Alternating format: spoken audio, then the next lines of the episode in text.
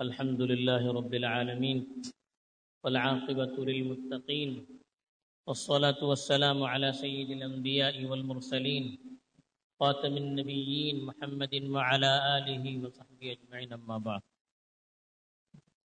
میرے دینی اور ایمانی بھائیوں، بزرگوں اور دوستوں، اللہ کی، اللہ کے رسول صلی اللہ علیہ وسلم کی سیرت ساری انسانیت کے لیے ہر قدم پر رہنمائی کرتی ہے۔ اس وقت جو حالات ہیں اور جس ملک میں ہم لوگ رہتے ہیں، جس طرح کے لوگوں سے ہمیں سابقہ پڑتا ہے، اس موقع پر ہمیں کس طرح سے ان لوگوں کے ساتھ برتاؤ کرنا چاہیے؟ اللہ کے رسول صلی اللہ علیہ وسلم کی سیرت اس سلسلے میں ہماری پوری طرح رہنمائی کرتی ہے لیکن افسوس ہے کہ ہم اللہ کے رسول صلی اللہ علیہ وسلم کی سیرت کی طرف رجوع کر کے رہبری حاصل کرنے کے بجائے اپنی عقل اور اپنی فکر کو مرجع قرار دے کر اس کے مطابق سلوک کرنے کی کوشش کرتے ہیں، جس کے نتیجے میں حالات بھی بدلتے نہیں ہیں، بلکہ اسلام اور مسلمانوں پر اس سے بڑھ کر اللہ کے رسول صلی اللہ علیہ وسلم کی ذات پر تہمت لگائی جاتی ہے اور ان کو بدنام کرنے کی کوشش کی جاتی ہے۔ حالانکہ وہ ہمارے عمل کی کمزوری ہوتی ہے، جس کی وجہ سے اسلام بھی بدنام اور پیغمبر اسلام بھی بدنام ہوتے ہیں۔ تو ایسے موقع پر ہمیں اللہ کے رسول صلی اللہ علیہ وسلم کی سیرت کی طرف رجوع کرنا چاہیے۔ اللہ کے رسول صلی اللہ علیہ وسلم کو بھی اس طرح کے لوگوں سے معاملہ کرنے کے بڑے مواقع ملے۔ اللہ کے رسول صلی اللہ علیہ وسلم مکے میں رہے تو غیر مسلموں کے ساتھ رہے، اقلیت میں بن کر رہے اور مدینے میں گئے تو وہاں پر بھی غیر مسلموں کے ساتھ رہنے کا انہیں موقع ملا۔ وہاں پر غیر مسلم اقلیت میں تھی۔ دونوں زمانوں میں اللہ کے رسول صلی اللہ علیہ وسلم نے ان کے ساتھ جو معاملہ کیا ہے، اس پر ضرور نظر ڈالنے کی ضرورت ہے۔ بڑا تفصیلی موضوع ہے۔ سارے پہلو اس وقت احاطے میں نہیں آ سکتے ہیں۔ چند ایک باتوں کی طرف خطبے میں اشارہ کیا گیا۔ ہے پہلی چیز، اللہ کے رسول صلی اللہ علیہ وسلم جہاں کہیں رہے، اقلیت میں رہے یا اکثریت میں رہے، داعی بن کر رہے۔ سامنے والوں کی ہمدردی آپ کے دل میں تھی۔ سامنے والے کو آپ نے ہمیشہ معذور سمجھا۔ جن تک دین کی باتیں پہنچی نہیں تھی یا جن کی سمجھ میں اب تک دین کی باتیں نہیں آ رہی تھی، اللہ کے رسول صلی اللہ علیہ وسلم ان کو معذور سمجھتے تھے۔ اور بجائے غلط زبان ان کے خلاف استعمال کرنے کے، اللہ کے رسول صلی اللہ علیہ وسلم ہمیشہ ایک کوشش کیا کرتے تھے کہ کس طرح انہیں اپنا ایک قریب کیا جائے۔ ان سے نرمی سے باتیں کرتے تھے۔ خوشخبریاں سنا سنا کر انہیں اللہ کی طرف راغب کرنے کی کوشش کرتے تھے۔ اس میں پہلا کام اللہ کے رسول صلی اللہ علیہ وسلم جب دعوت کا کام کیا کرتے تو خوشخبریاں سناتے تھے۔ آخرت کی اور دنیا کی دونوں کی کامیابی ان کے سامنے اس طرح سے پیش کرتے تھے کہ لوگوں کی آنکھیں کھل جاتی تھی اگر کھلے دن سے آدمی اس پر غور کرتا تو اس کو قبول کیے بغیر نہیں رہتا۔ عام طور پر اللہ کے رسول صلی اللہ علیہ وسلم ان کو خوشخبری دیتے ہوئے اور کامیابی کا وعدہ دلاتے ہوئے کہتے تھے، یا الناس، قولوا لا الہ الا اللہ تفلحوا اے لوگو، لا الہ الا اللہ کہو، کامیاب ہو جاؤ۔ ایک کامیابی کا انہیں وعدہ دلاتے تھے۔ خوشخبری سنا کر ان کو اپنے قریب کرنے کی کوشش کرتے تھے۔ بادشاہوں کو خط لکھا۔ تو اس میں بھی کہا کہ اسلم تسلم۔ آپ اسلام لائیے، آپ محفوظ رہیں گے۔ زندگی میں بھی آپ محفوظ، دنیا میں بھی آپ محفوظ رہیں گے۔ اور آخرت میں بھی ہمیشہ ہمیشہ کی آگ سے آپ ہمیشہ کے لیے محفوظ رہیں گے۔ دوسری طرف، جو لوگ اسلام کے بڑے دشمن ہوتے تھے، جن سے اسلام اور مسلمانوں کو بڑی تکلیف پہنچتی تھی، بجائے ان پر بدعا کرنے کے، ان میں سے وہ لوگ جن کے اندر صلاحیتیں زیادہ ہوتی تھی اللہ کے رسول صلی اللہ علیہ وسلم ان کے لیے دعائیں کیا کرتے تھے۔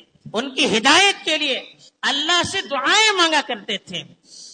حدیث میں موجود ہے کہ اس وقت اللہ کے رسول صلی اللہ علیہ وسلم نے مکے کے جو دو بڑے بہادر تھے اور اس وقت تک مسلمانوں اور اسلام کو جن سے بڑا نقصان پہنچ رہا تھا، ان میں دو لوگ تھے، ایک ابو جہل تھے، دوسرے حضرت عمر تھے جو اس وقت تک مسلمان نہیں ہوئے تھے۔ تو اللہ کے رسول صلی اللہ علیہ وسلم اللہ سے دعا کیا کرتے تھے کہ اللہ اعز الاسلام بأحب هذين الرجلين إليك بأبي جهل او بعمر ابن الخطاب۔ کہ اللہ، ان دو شخصوں میں سے جو تجھے محبوب ہیں، ان کے ذریعے سے اسلام کو سربلندی نصیب فرما دے۔ یہ دعا کرتے۔ ابو جہل اور عمر ابن الخطاب، ان دو میں سے جو آپ کو زیادہ پسند ہے، یا اللہ اس کے ذریعے سے اسلام کی سربلندی فرمائیے، اس کے ذریعے سے اسلام کو تقویت پہنچائیے، یہ دعا کیا کرتے تھے۔ آپ غور کیجیے کتنی اللہ کے رسول کو ان سے محبت تھی اور کتنی فکر تھی، کتنی تڑپ تھی، یہ ہمارے لیے نمونہ ہے۔ دوسرا پہلو، جس پر اللہ کے رسول صلی اللہ علیہ وسلم خاص طور پر توجہ دیا کرتے تھے۔ وہ ہے انسانیت کا پہلو۔ اللہ کے رسول صلی اللہ علیہ وسلم ہر انسان کی عزت کا اور اس کی حرمت کا احترام کا خیال رکھتے تھے۔ اس لیے کہ قرآن مجید میں صاف اللہ تعالیٰ نے فرمایا ہے، وَلَقَدْ كَرَّمْنَا بَنِي آدم۔ ہم نے آدم کی اولاد کو سب سے بڑی عزت دی ہے۔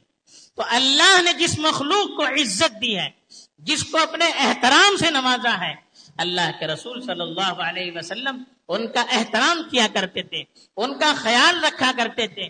یہاں تک کہ غیر مسلم زندہ تو چھوڑیے، وہ اگر مردہ ہوتا تو اس کی میت کا بھی احترام کیا کرتے تھے۔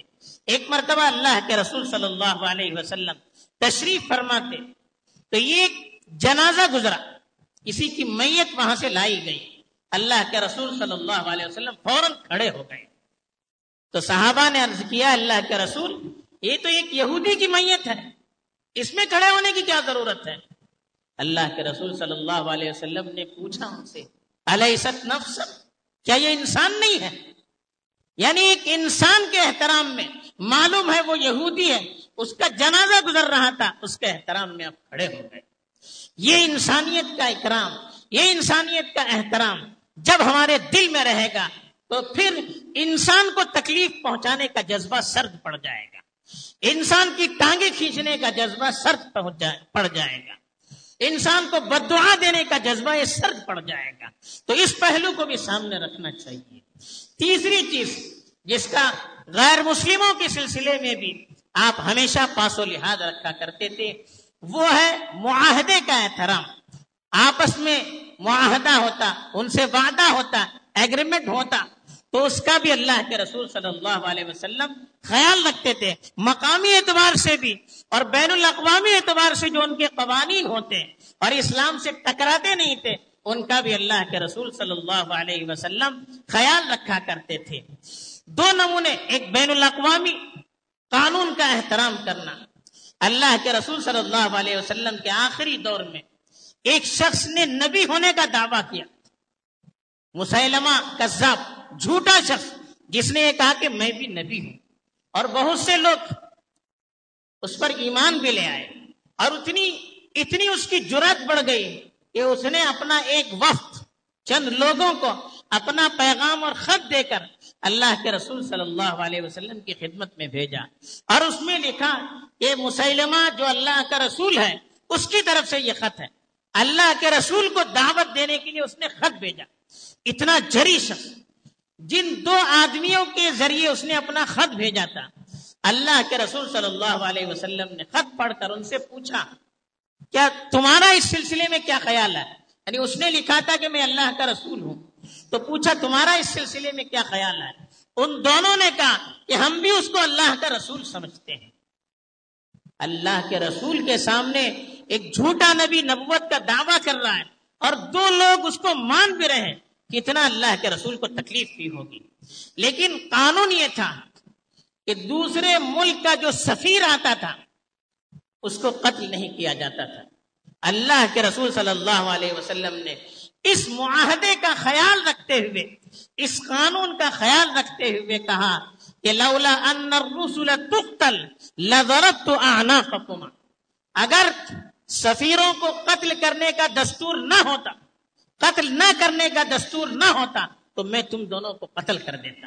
یعنی چونکہ قانونی اعتبار سے بین الاقوامی سفیروں کو قتل نہیں کیا جا سکتا، اس لیے میں تم دونوں کو قتل نہیں کر رہا ہوں۔ ورنہ تمہارا جرم اتنا بڑا ہے کہ میں تم دونوں کو قتل کر دیتا۔ کتنا خیال دیکھیے۔ ایسے ہی مقامی اعتبار سے جو معاہدہ ہوتا، اللہ کے رسول صلی اللہ علیہ وسلم اس کا بھی خیال رکھتے تھے یعنی غیر مسلموں سے۔ حضرت حضیفہ بن ایمان اور ان کے والد، یہ دونوں مدینے آ رہے تھے۔ راستے میں مشرقوں نے ان سے روکا۔ اور ان سے کہا، تم مدینہ جاتے ہو؟ محمد کے پاس جاتے ہو؟ انہوں نے کہا کہ ہم مدینہ ایسے ہی جاتے ہیں۔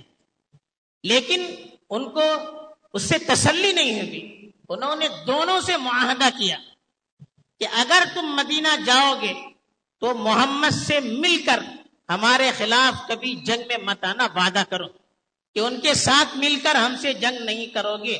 یہ ہم سے معاہدہ کرو۔ تو مجبوری میں ان دونوں نے معاہدہ کر دیا۔ جب اللہ کے رسول صلی اللہ علیہ وسلم کی خدمت میں آئے، تو غزب بدر کا موقع تھا۔ بدر کی جنگ کا موقع تھا۔ تو اللہ کے رسول صلی اللہ علیہ وسلم فوج تیار کر رہے تھے۔ تو اس وقت حضرت حضیفہ بن یمان اور ان کے والد، یہ دونوں بھی فوج میں شامل ہونا چاہتے تھے۔ اللہ کے رسول صلی اللہ علیہ وسلم کو معلوم تھا کہ انہوں نے کافروں سے اگریمنٹ کیا ہے کہ ہم کافروں کے مقابلے میں مسلمانوں کے ساتھ جنگ میں شریک نہیں ہوں گے۔ تو اس لیے کہا کہ ان شریفہ نفی لہم ونستعین ونستعین اللہ علیہم۔ او کما قال علیہ الصلوۃ والسلام۔ مسلم شریف کی روایت ہے۔ فرمایا ان سے کہ آپ دونوں چلے جائیے۔ حضرت حذیفہ اور ان کے والد سے اللہ کے رسول صلی اللہ علیہ وسلم نے آئین جنگ کے موقع پر لوگ فوج بہت کم تھی۔ اللہ کے رسول کو لوگوں کی ضرورت تھی۔ مسلم مجاہدین کی ضرورت تھی، لیکن اس ضرورت کے موقع پر بھی کہا، آپ دونوں یہاں سے چلے جائیے، ہم ان کے وعدے کو پورا کریں گے۔ جو آپ نے ان سے وعدہ کیا، ہم ان سے پورا کریں گے اور ان کے خلاف اللہ سے ہم مدد لیں گے۔ گویا دوسرے الفاظ میں اللہ کے رسول صلی اللہ علیہ وسلم نے بتایا کہ ہم شرعی اعتبار سے ان کے ساتھ اچھا سلوک کریں گے، تو اللہ تعالی ہماری مدد کریں گے۔ تو ہم اپنے وعدوں کا پاس و لحاظ رکھیں۔ تو غیروں کے ساتھ بھی جو معاہدہ ہوتا ہے، حکومتوں کے ساتھ بھی جو معاہدہ ہوتا ہے، اس کا بھی پاس و لحاظ رکھنا اس کی بھی شریعت ہمیں دعوت دیتی ہے۔ جب تک کہ وہ اسلامی قانون سے سکرائے نہیں۔ اب ہم لوگ جو اقلیت میں ہیں، جس ملک میں رہتے ہیں، یہاں کا بھی قانون ہوتا ہے۔ لوگ پوچھتے ہیں، کیا کرنا چاہیے؟ یہاں کے قانون، یہاں پر رہنے کا مطلب ہمارا ان سے معاہدہ ہے۔ ان کے قانون کا ہم احترام کریں گے ہمارا معاہدہ ہے۔ جب تک اس کی چیزیں ہماری شریعت سے ٹکرائیں گی نہیں، ہمیں اس کا لحاظ رکھنا ضروری ہے۔ جیسا کہ اللہ کے رسول صلی اللہ علیہ وسلم نے ایسے موقعوں پر اور غیروں کے ساتھ بھی معاہدوں کا خیال رکھ کر اپنے اخلاق کا مظاہرہ کیا۔ عملی طور پر اسلام کی صحیح تعلیم کی ترجمانی کی، جس کا ان پر بڑا اثر بھی ہوا۔ چوتھا پہلو، جنگ میں انسانیت چاہے کتنی ترقی کر جائے آج بھی انسانیت کا دعویٰ ہے کہ بہت ترقی کر چکی ہے۔ لیکن جہاں جنگ ہوتی ہے، دشمنوں کا سامنا ہوتا ہے، ساری انسانیت دھری کی دھری رہ جاتی ہے اور انسان انسان کی شکل میں حیوان بن جاتا ہے۔ اور اپنے دشمنوں کے ساتھ وہ سلوک کرتا ہے کہ شیطان بھی اس سے شرما جائے۔ انسانیت نہیں، بلکہ شیطان بھی شرما جائے۔ لیکن اللہ کے رسول صلی اللہ علیہ وسلم کا اس معاملے بھی، معاملہ، اس معاملے میں بھی عجیب طریقہ تھا۔ غیروں کے ساتھ بھی، جنگ کے موقع پر بھی ایسا کوئی عمل کرنے کی آپ صلی اللہ علیہ وسلم اجازت نہیں دیتے تھے جس سے انسانیت کو تکلیف ہوتی تھی۔ قیدی، جنگ میں جو قیدی پکڑے جاتے ہیں، اب اس کا کوئی اصول نہیں۔ قیدیوں کے ساتھ جانوروں سے بدتر سلوک ہوتا ہے۔ لیکن اللہ کے رسول صلی اللہ علیہ وسلم نے بدر میں جب ستر کافر پکڑے گئے، قیدی بنائے گئے تو جن جن مسلمانوں کے پاس قیدیوں کو رکھا گیا، ان کو وسیعت کی کہ استوفو بل اسارا خیرا، کہ قیدیوں کے ساتھ اچھا سلوک کرنے کی میری وسیعت ہے، آپ قبول کیجیے یعنی میں آپ کو یہ وسیعت کرتا ہوں کہ قیدیوں کے ساتھ بھی اچھا سلوک کرنا چاہیے۔ ایک ابو عزیر نامی قیدی تھے، انہوں نے خود اسلام لانے کے بعد کہا کہ میں ایک انصاری کے گھر میں قید تھا۔ تو انصاری بھائی خود تو کھجور پر گزارا کرتے تھے، لیکن مجھے روٹیاں اور کھانا وغیرہ اچھا اچھا کھلایا کرتے تھے۔ اس لیے کہ اللہ کے رسول صلی اللہ علیہ وسلم نے تاکید سے کہا تھا کہ قیدیوں کے ساتھ اچھا سلوک کرنا چاہیے۔ تو خود تکلیف میں رہتے تھے اور جو دشمن ان کے گھر میں قید ہو، ان کو اچھے سے اچھا کھلانے کی کوشش کرتے تھے۔ یہ ہے اسلامی تعلیمات کا اثر پانچواں پہلو، اللہ کے رسول صلی اللہ علیہ وسلم جب مدینے چلے گئے، تو مدینے میں اللہ کے رسول کی حکمرانی تھی۔ وہاں مسلمان اکثریت میں تھے اور اقلیت میں تھوڑے سے یہودی تھے۔ اللہ کے رسول صلی اللہ علیہ وسلم جب مدینے گئے، تو وہاں کے مختلف قبیلوں میں مسلمان بٹے ہوئے۔ تھے اسلام سے پہلے قبائل کا نظام تھا۔ یہ خاندان الگ، یہ خاندان الگ، اس پہ کوئی ایک حکمران نہیں رہتا تھا۔ ہر خاندان کا الگ الگ سردار ہوتا تھا۔ آپس میں جوڑنا بڑا مشکل تھا۔ اللہ کے رسول صلی اللہ علیہ وسلم جب مدینے گئے تو سارے مسلمان جتنے بھی قبائل تھے، ان کو سامنے رکھ کر اور یہودی اور جو مشرقین اپنے دین پر اب تک باقی تھے، ان کو سب کو لے کر ایک معاہدہ کیا، ایک ایگریمنٹ کیا، ایک دستور لکھا۔ اس میں سب کے حقوق بیان کیے۔ یہاں تک کہ یہودی جو مسلمانوں کے ساتھ رہتے تھے ان کے بھی حقوق بیان کیے اور کہا کہ جو یہودی ہماری اس معاہدے کی پابندی کریں گے، ان کی مدد کرنا، ان پر ظلم نہ کرنا، یہ مسلمانوں کی ذمہ داری ہے۔ اور اگر دشمن ہم میں سے کسی پر بھی حملہ کرے گا، سب مل کر اس کا مقابلہ کریں گے۔ یہودیوں پر بھی حملہ کریں گا، تو مسلمان ان کا ساتھ دیں گے۔ یہ معاہدہ غیروں کے ساتھ بھی کیا۔ اور وہ اپنے دین پر باقی تھے، مسلمان اپنے دین پر تھے۔ لیکن حکومت چونکہ مسلمانوں کی تھی تو فیصلے جو ہوتے تھے وہ اللہ کے رسول صلی اللہ علیہ وسلم کے پاس ہوتے تھے۔ تو اس اعتبار سے اللہ کے رسول صلی اللہ علیہ وسلم نے غیر مسلموں کے ساتھ کیا سلوک کرنا چاہیے؟ کس طرح سے ان کے ساتھ برتاؤ کرنا چاہیے؟ یہ بھی بتلا دیا۔ تو ایسے حالات میں ہمیں بھی اللہ کے رسول صلی اللہ علیہ وسلم کی شریعت کو سامنے رکھ کر، اس کے اصول کو سامنے رکھ کر، قانون کو سامنے رکھ کر ہمیں ان کے ساتھ برتاؤ کرنا چاہیے۔ جتنے ہمارے اخلاق اچھے ہوں گے، جتنا ہمارا ان کے ساتھ معاملہ اچھا ہوگا، اتنا اس پر اثر پڑے گا۔ آگ لگی ہے، ہم بھی آگ جلائیں گے تو پوری بستی خاکستر ہو جائے گی۔ وہ آگ لگائیں گے، ہم پانی ڈالیں گے تو آگ بجے گی اور سامنے والا وہ ہمارا غلام بن جائے گا، وہ ہمارا ماتحت بن جائے گا، وہ ہم سے متاثر ہوگا۔ قرآن نے بھی ہمیں تعلیم دی ہے۔ ولا تستوی الحسنۃ ولا السیئہ کہ برائی اور بھلائی یہ دونوں برابر نہیں ہو سکتے۔ ادفع باللتی ہی احسن آپ کو جواب دینا ہے تو اچھے طریقے پر دیجیے۔ دشمن آپ کے ساتھ برا سلوک کرتا ہے۔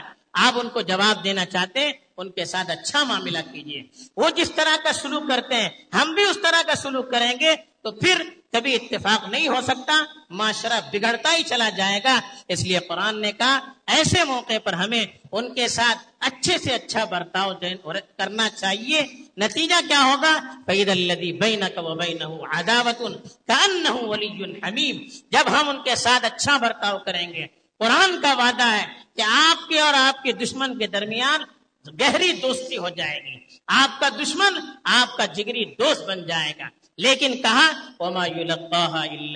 صبر ہر آدمی کے اندر یہ ہر آدمی کے بس کی بات نہیں ہے۔ اس کے لیے اپنے جذبات کو، اپنے نفس کو دبانا پڑے گا۔ بہت کچھ صبر کرنا پڑے گا۔ بہت کچھ سہنا پڑے گا۔ بہت کچھ انگیز کرنا پڑے گا۔ تب جا کر یہ کیفیت حاصل ہوتی ہے۔ اس لیے کہا، وما الدین صبر یہ کیفیت انہی لوگوں کو حاصل ہوتی ہے جو صبر کرتے ہیں، برداشت کرتے ہیں، اپنے دین پر سارے حالات کے باوجود ڈٹے اور جمے رہتے ہیں۔ وما يلقاها الا الذين صبروا وما يلقاها الا ذو حظ عظيم۔ اس کے لیے بڑے نصیب والے کی ضرورت ہے۔ اللہ کی طرف سے توفیق والوں کی ضرورت ہے۔ تو اللہ سے ہمیں توفیق بھی مانتے رہنی چاہیے اور اپنے غیر مسلم بھائیوں کے لیے بھی۔ جیسے اللہ کے رسول نے کیا، دعائیں کرتے رہنا چاہیے کہ اللہ ان کو ہدایت دے دے اور ان کے ذریعے سے اسلام کو تو تقویت پہنچا دیجیے، اسلام کو ان کے ذریعے سے تو عزت بخش دے۔ یہ ہمیں اللہ کے رسول کا نمونہ ہے۔ اللہ تعالیٰ ایسے موقع پر قرآن اور حدیث کی روشنی میں مجھے بھی ان کے ساتھ صحیح معاملہ کرنے کی توفیق دے، آپ کو اپنی توفیق دے اور اللہ تعالیٰ اچھے حالات ہم پر لے آئے، آمین۔ وآخر دعوانا الحمدللہ۔